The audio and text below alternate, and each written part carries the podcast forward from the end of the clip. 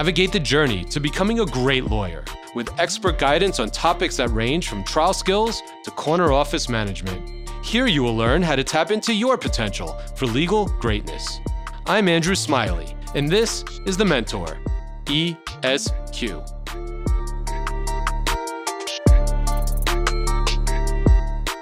Today, we're going to talk about powerful opening statements. I use the word powerful purposely because it is important when you're starting off the trial to give a powerful opening statement, to set the tone, to set the stage for your case. It's going to be the first time that the jury really gets to hear from you about your case. And it's important that you set the tone right from the outset. Before we get into the details of how to prepare and perform and conduct an opening statement, it's important to talk about public speaking in general. Because when you're going to get up and speak in front of a judge or speak in front of a jury or speak in front of a room full of lawyers or uh, students or anyone that you're presenting something to, you need to feel comfortable so that you give the best presentation as possible. Not everybody's a natural speaker. Uh, some people are much more comfortable getting up and talking in front of others. Uh, some shy away from it. But everyone can learn how to be a good public speaker. It's a matter of practice and preparation. And so let's talk about that. One of the things that you commonly hear people say about public speaking is don't worry, just picture everybody in the audience to be naked. I don't know where that came from, but I think that's really bad advice. That is not what I would recommend that you do. And I would never uh, think of doing that because that would throw you off and you'd be laughing and your mind would start to wander. And that is the last thing you want to be doing when giving an opening statement. So, what you really want to do is be prepared and think about the things that make you nervous about speaking in public so that you can mitigate that. You can prepare in a way that you won't be nervous. I'm going to give you an example. When I think about public speaking and I think about what makes me nervous, is primarily two things. The first is that I'm not prepared, I don't know what I'm going to talk about. The second is that I lose my train of thought and either go blank in front of a room full of people or stumble on what I'm talking about. So there's ways that I manage that so that I don't have these fears and I feel comfortable speaking in front of others. So, what I do is, first of all, I always make sure to be prepared. You never want to wing it. You never want to get up in a room full of people, say, Oh, I know what I'm going to talk about. I've done this a million times. I'm just going to get up there and talk about it and just see how it goes or see how the crowd reacts and go from there. You never want to wing it because that's where you run into a risk. If you draw a blank, you don't know where to turn to. So, you need to prepare. You need to prepare an outline a simple outline of bullet points. I have one here with me today that you can look down to and it can direct you to the sections of whatever it is you're talking about and trigger your mind. Oh, we're going to talk now about fear in public speaking. I have a note that says fear circled on my outline. I have a note that says no winging it. Uh, these are things that I can quickly look down to. It'll trigger that concept in my mind. So I'm always prepared, and the outline will follow along with what the topics will be discussed. So that mitigates my fear of being unprepared. Then, when I'm worried that I'm going to stumble or draw a blank or not know what to say, I have that outline. Not only am I prepared with what to say, but I can look down. It's a it's a safety net. Think of walking on a high wire. You never want to walk on the high wire up high without the net underneath. Because as skilled as you are at walking across that wire, you could always fall. So you want to have that safety net underneath. An outline is a safety net. And nine times out of 10, when I'm giving an opening statement or a summation, I don't even have to look at the outline once because I prepared so much and you'll see the level of preparation that goes into it that usually don't even need to look down to your outline. But it happens.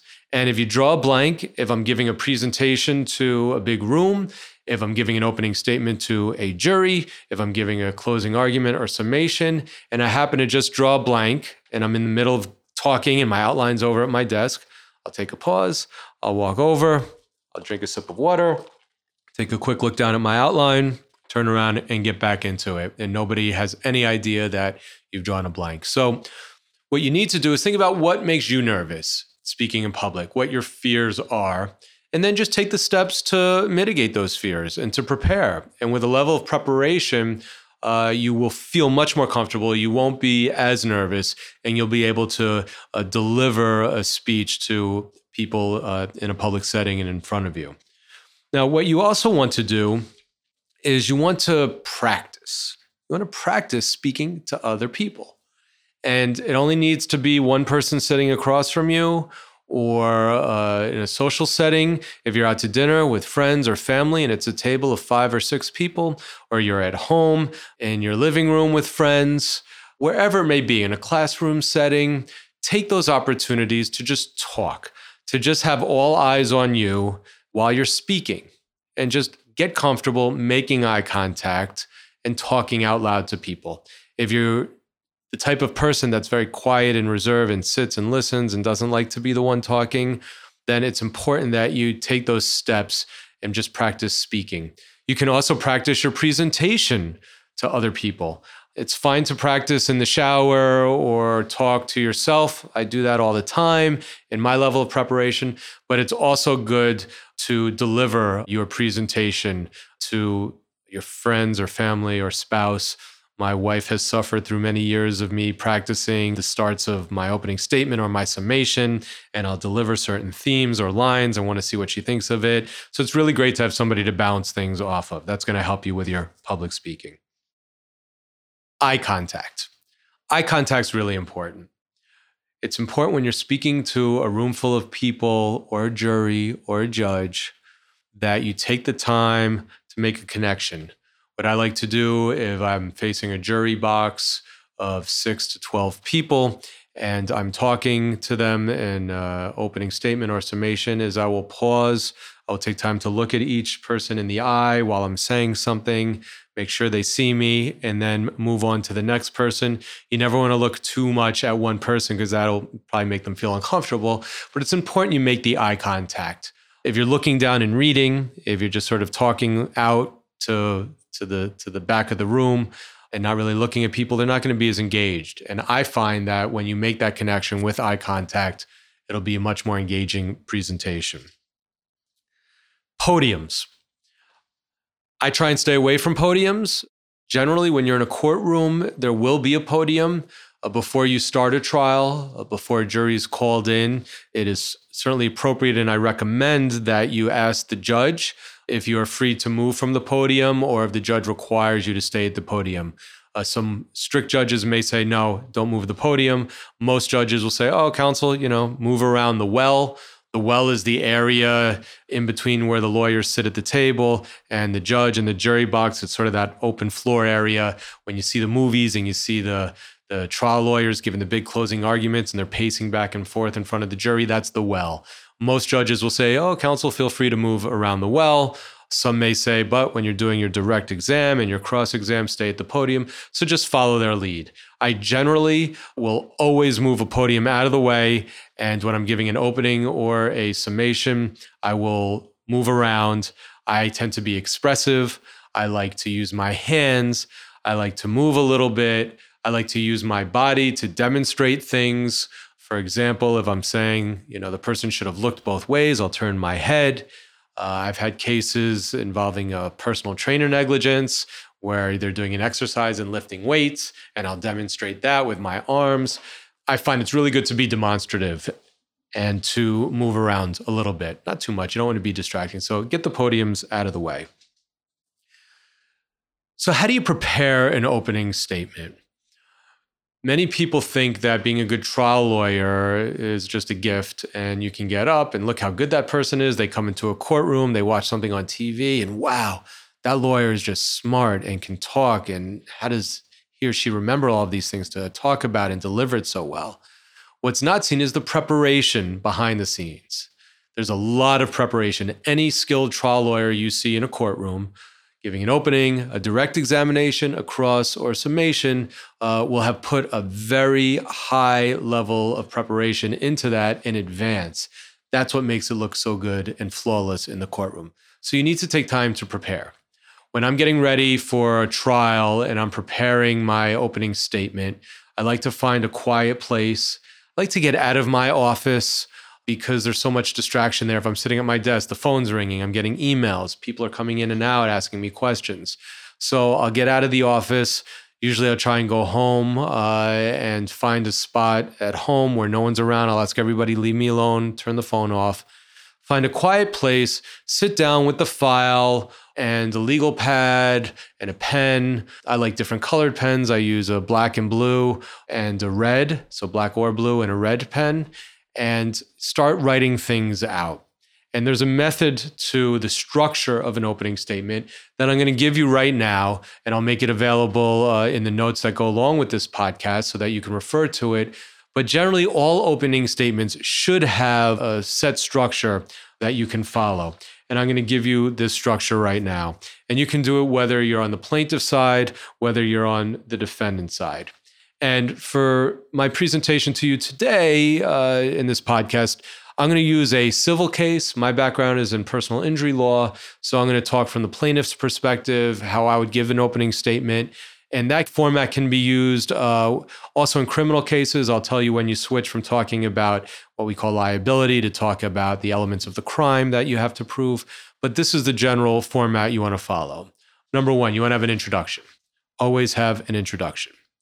I'm going to give you, by the way, this outline, and then we'll go into each one specifically. Number one's the introduction.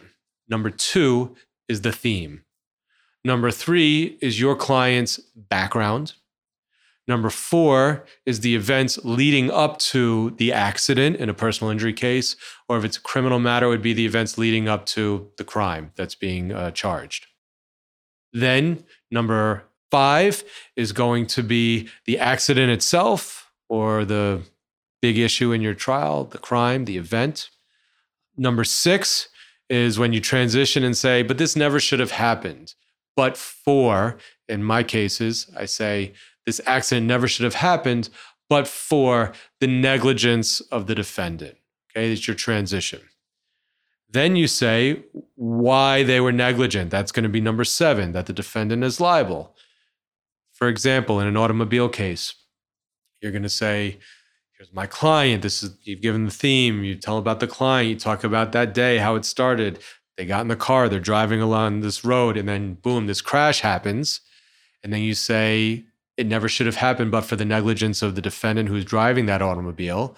And then you're talking about why they were negligent, why they should be held liable.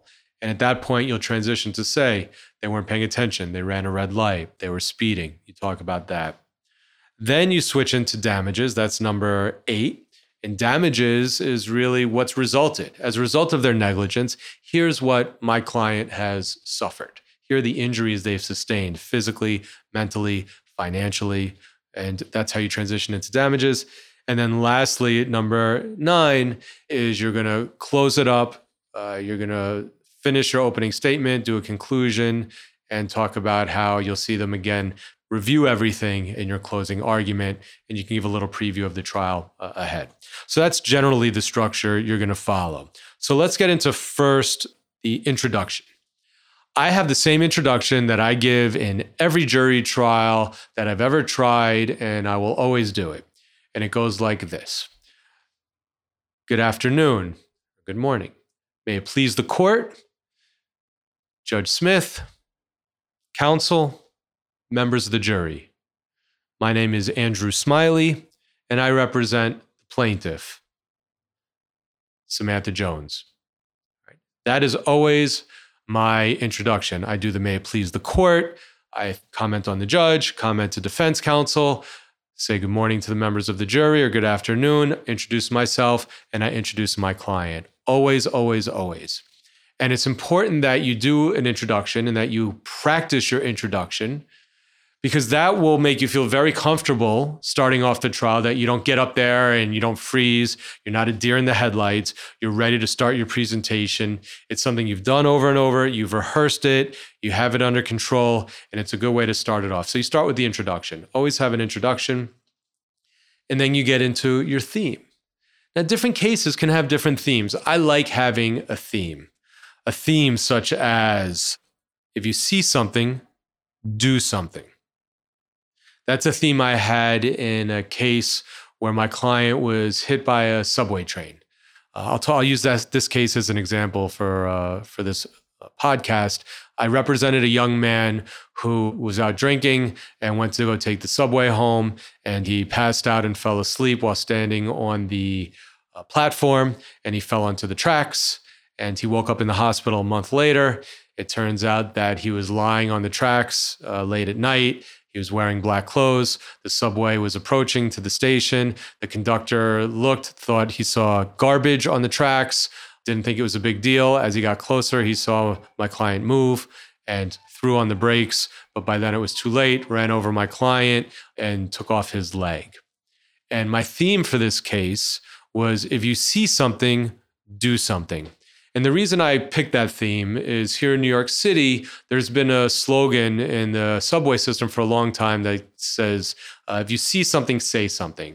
And it's for safety. Uh, there's signs everywhere. They give announcements. If you see something, say something. For example, if you see an unattended duffel bag on the platform and no one's around it, you're supposed to tell a conductor that you see that it's suspicious. If you see something strange happening, you're supposed to alert the transit authority personnel. If you see something, say something.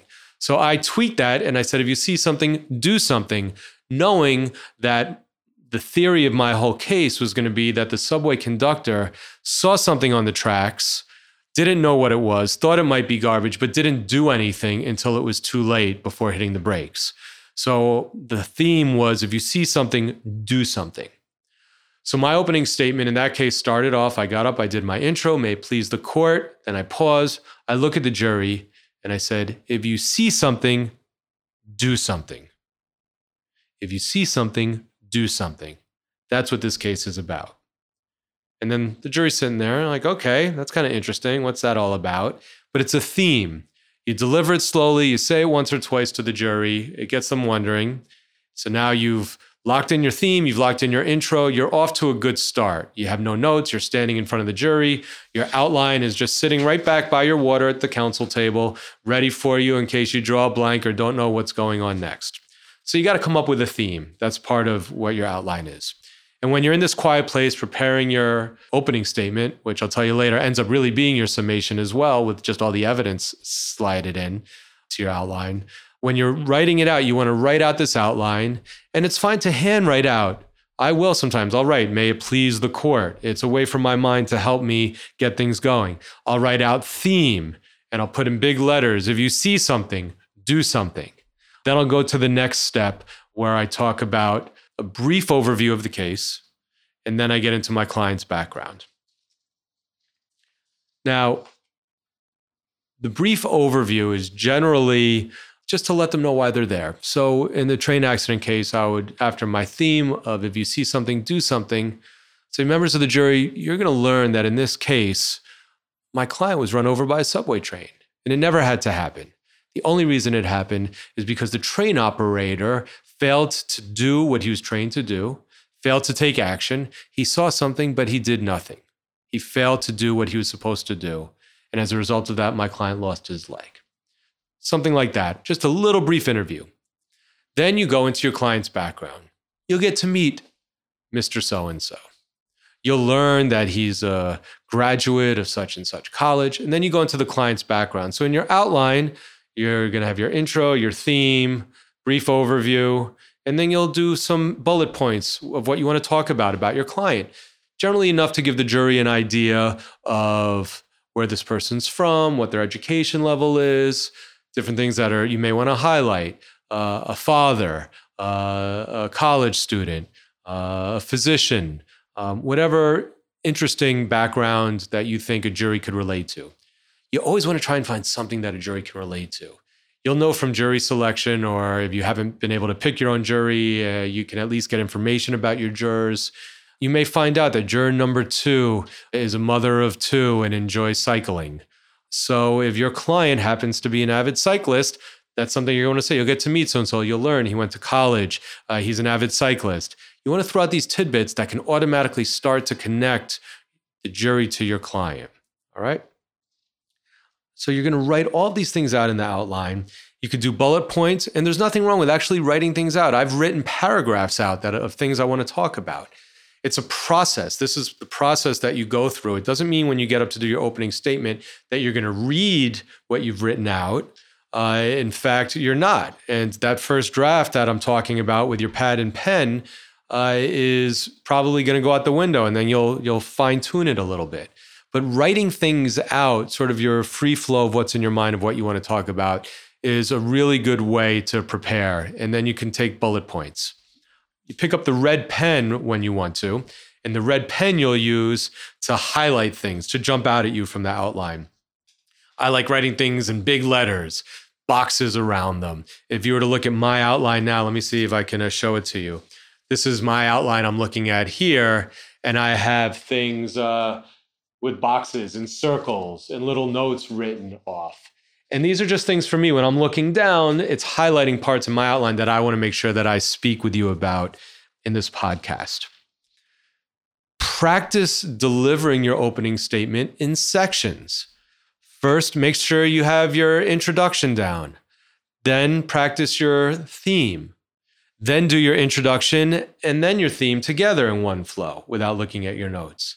Then, have the brief overview you're going to practice. Then, practice the brief overview, stacking it onto the intro and the theme. This section building is a technique that I have used in public speaking, in openings, and summations, where you're really just staggering sections of your outline building blocks. You lock one down, you know what you want to say. You transition to the next section, you know what you want to say. And if you can practice those sections and knowing what comes after the other, then by the time you get up to deliver your speech or opening or summation to other people or a jury, you can actually picture the outline that you've worked so hard on. And in my mind, I actually know where I am on the page. I can visualize it. I know which section I'm at, and I can build those blocks. So practice sections, practice building blocks. The other thing I want to talk about when you're working on your outline is humanizing your client. And this is something that when you're talking about the background of your client, let's say you're the defense lawyer in this case and you're defending the person that's being sued or the corporation or company that's being sued.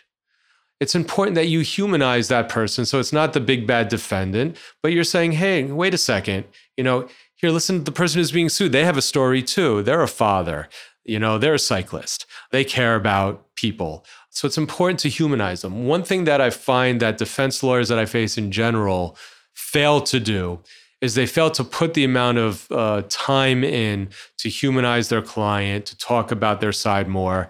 They're instead of uh, being proactive about their case and their client, they're more reactive to what I do. So when you're the plaintiff and you're giving your opening statement, you're going through the outline, you're going through your section, you're talking about all these things, the damages, what your client has sustained. And each one of these topics I can devote an entire podcast to. This opening statement uh, podcast is generally an overview for opening statements, but you want to connect with the jury. You want them to hear you and listen to you. And the only way they're going to do that is if you're making eye contact, you humanize your client, you humanize the case, and you really explain everything to them. Now, it can take some time to do this. Some people ask, how long should an opening statement generally be? Judges, in particular, are liking to move their cases along. Counsel, uh, you've got five minutes, 10 minutes for your opening statement, or they'll try and limit you, which they're really not allowed to do. Or they'll ask you, and many people say, just keep it short and sweet. You're not allowed to get into evidence in particular. So just give a brief overview and let the facts speak. I disagree with that. I think it's important to give a detailed opening statement take the time. My opening statements will generally be, be about a half an hour or so. And you're the first time that you have a jury sitting there, they've gone through jury duty and jury selection, and they've been waiting and waiting. And finally, they're sitting there. It's like going to the movies and the curtain opens and the previews end and they're ready for the show to begin. And you come out there to give your opening statement. This is probably the best attention you're going to get from them. They're not tired. They're not bored of you. They're not sick of the case already you have to take advantage of that. And especially as the plaintiff's lawyer, when you're the first person to speak, plaintiffs go first, you have the rapt attention. You can control the stage from the outset. And you have to take advantage of that. I take such good advantage of it that by the time I usually sit down for my opening statement, defense counsel gets up and says something like, "Oh, well, Mr. Smiley was very eloquent, or he gave a very nice uh, opening statement, but None of that matters because you haven't heard anything at the trial yet. And you just listen to the evidence and pay attention. And they're usually too short and too fast. And then they sit down. And that's a horrible way to start it off. Shouldn't be talking about me. But because I've started the case and I've started putting the framework of this trial, I have an advantage that way. I like to say if you want the jury to see pink, as the trial that it's pink in color, you have to give them a pink lens right up front. So when they're looking through it, everything's pink. If you're giving the proper opening statement, you're setting up the case, the issues, the framework of what you want to talk about first. And the jury will hear that and tend to believe it. And don't don't oversell. Only t- say things that you feel the evidence will show and prove. Tell them things to be on the lookout for. Strengths in your case. Pay attention when when I question the driver of that subway car in cross examination. And specifically, I'm going to want you to pay attention at that time to what he says he did when he saw something and how far away he was when he first saw something. You know, give him a little preview because when you get up to do your cross examination, you can't turn to the jury and say, hey, give, pay extra attention to these questions now. So you want to use your opening statement for that. You want to highlight your strengths. In your opening statement, if you have weaknesses in your case that you know are going to come out, you may want to bring those out before your adversary does. If you happen to know that your client was convicted of a crime before, and you know that's coming in, and you know your adversary is going to bring it out, you may want to say that in opening statement. You sandwich it in a little and say, listen, I, by the way, I need to tell you something you're going to hear, and I want to be upfront about this. But you'll learn that this is what happened with my client, and, and you, you defuse it. In my subway case, my client was intoxicated. So I had to deal with that issue. And I dealt with it in jury selection. I said, listen, any of you feel that just because he was intoxicated, the driver of this train can also be at fault? Do you feel that once he's intoxicated, he should lose and he should bear the responsibility for everything?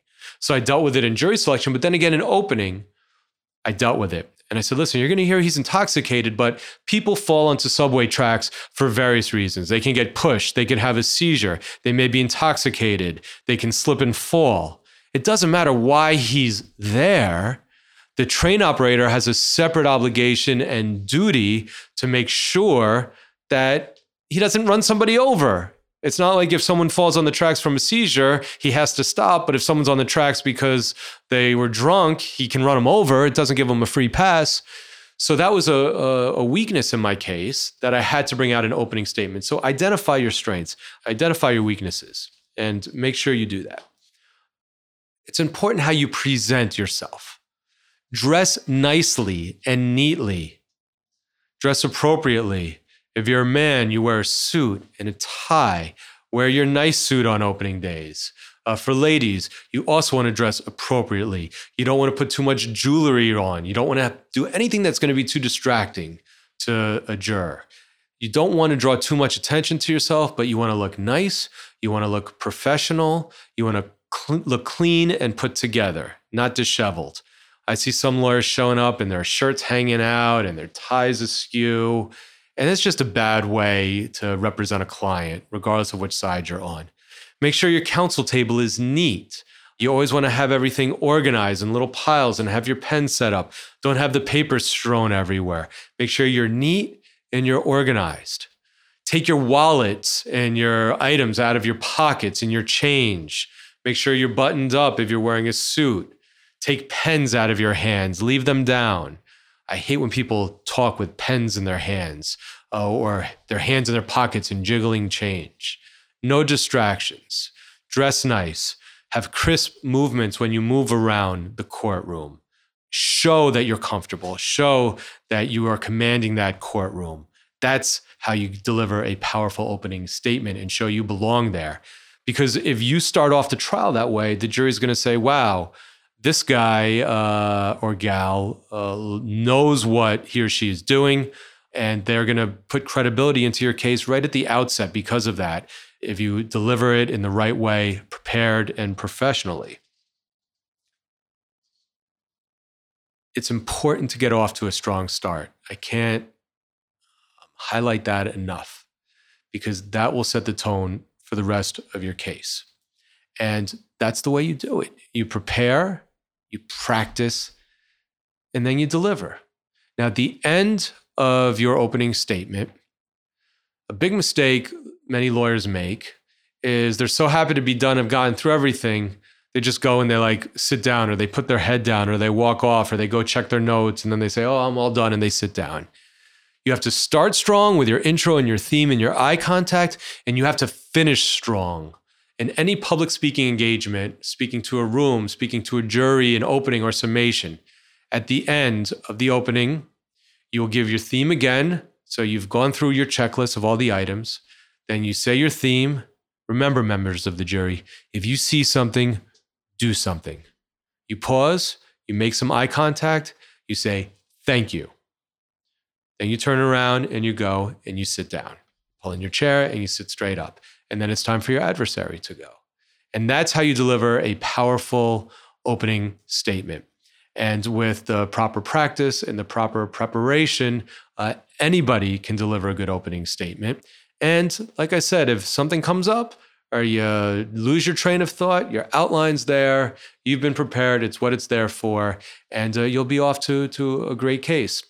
Then what will happen is uh, you'll hear in another podcast where we talk about summations is at the end of the case, after you've done your opening, your direct exam, your cross examinations, when it's time to do your summation, you really can go back to your opening outline. And instead of all these things that you're saying, you will learn about these facts, you will hear from this witness, you then insert the actual evidence, the testimony that came out, the photographs and documents that went into evidence. And you'll use that outline from your opening to be a very similar outline for your summation with just adding in and summarizing and pointing out to the evidence and the testimony in your closing argument. So you'll be ready to go. But in essence, what you're doing is, is you're looking at the whole trial, you're preparing everything. So the opening is really setting the stage for the testimony that's to come and then for your summation at the end. So hopefully you've picked up some pointers here. Uh, if you've practiced trial law for a while and you've already tried lots of cases, maybe you picked up something new that can help you. If you've never tried a case before, I'm confident that what we talked about today will get you started and off on the right foot, and you'll have a great start to your trial. And you can always reach out to me. I love helping people get prepared for trial, and you can email me or call me. My contact information is in the uh, description notes for the podcast. And I wish you luck on uh, delivering your powerful opening statement. I thank you for listening to this episode of The Mentor ESQ. And if you enjoyed it and found it educational and uh, valuable, please share it with your classmates or colleagues. I'd appreciate if you'd give us a good rating or a review. And please forward this podcast to those who might enjoy it. You can contact me, like I said, at any time to discuss your case or to ask any question. I look forward to hearing from you. I am Andrew Smiley, and this is The Mentor ESQ.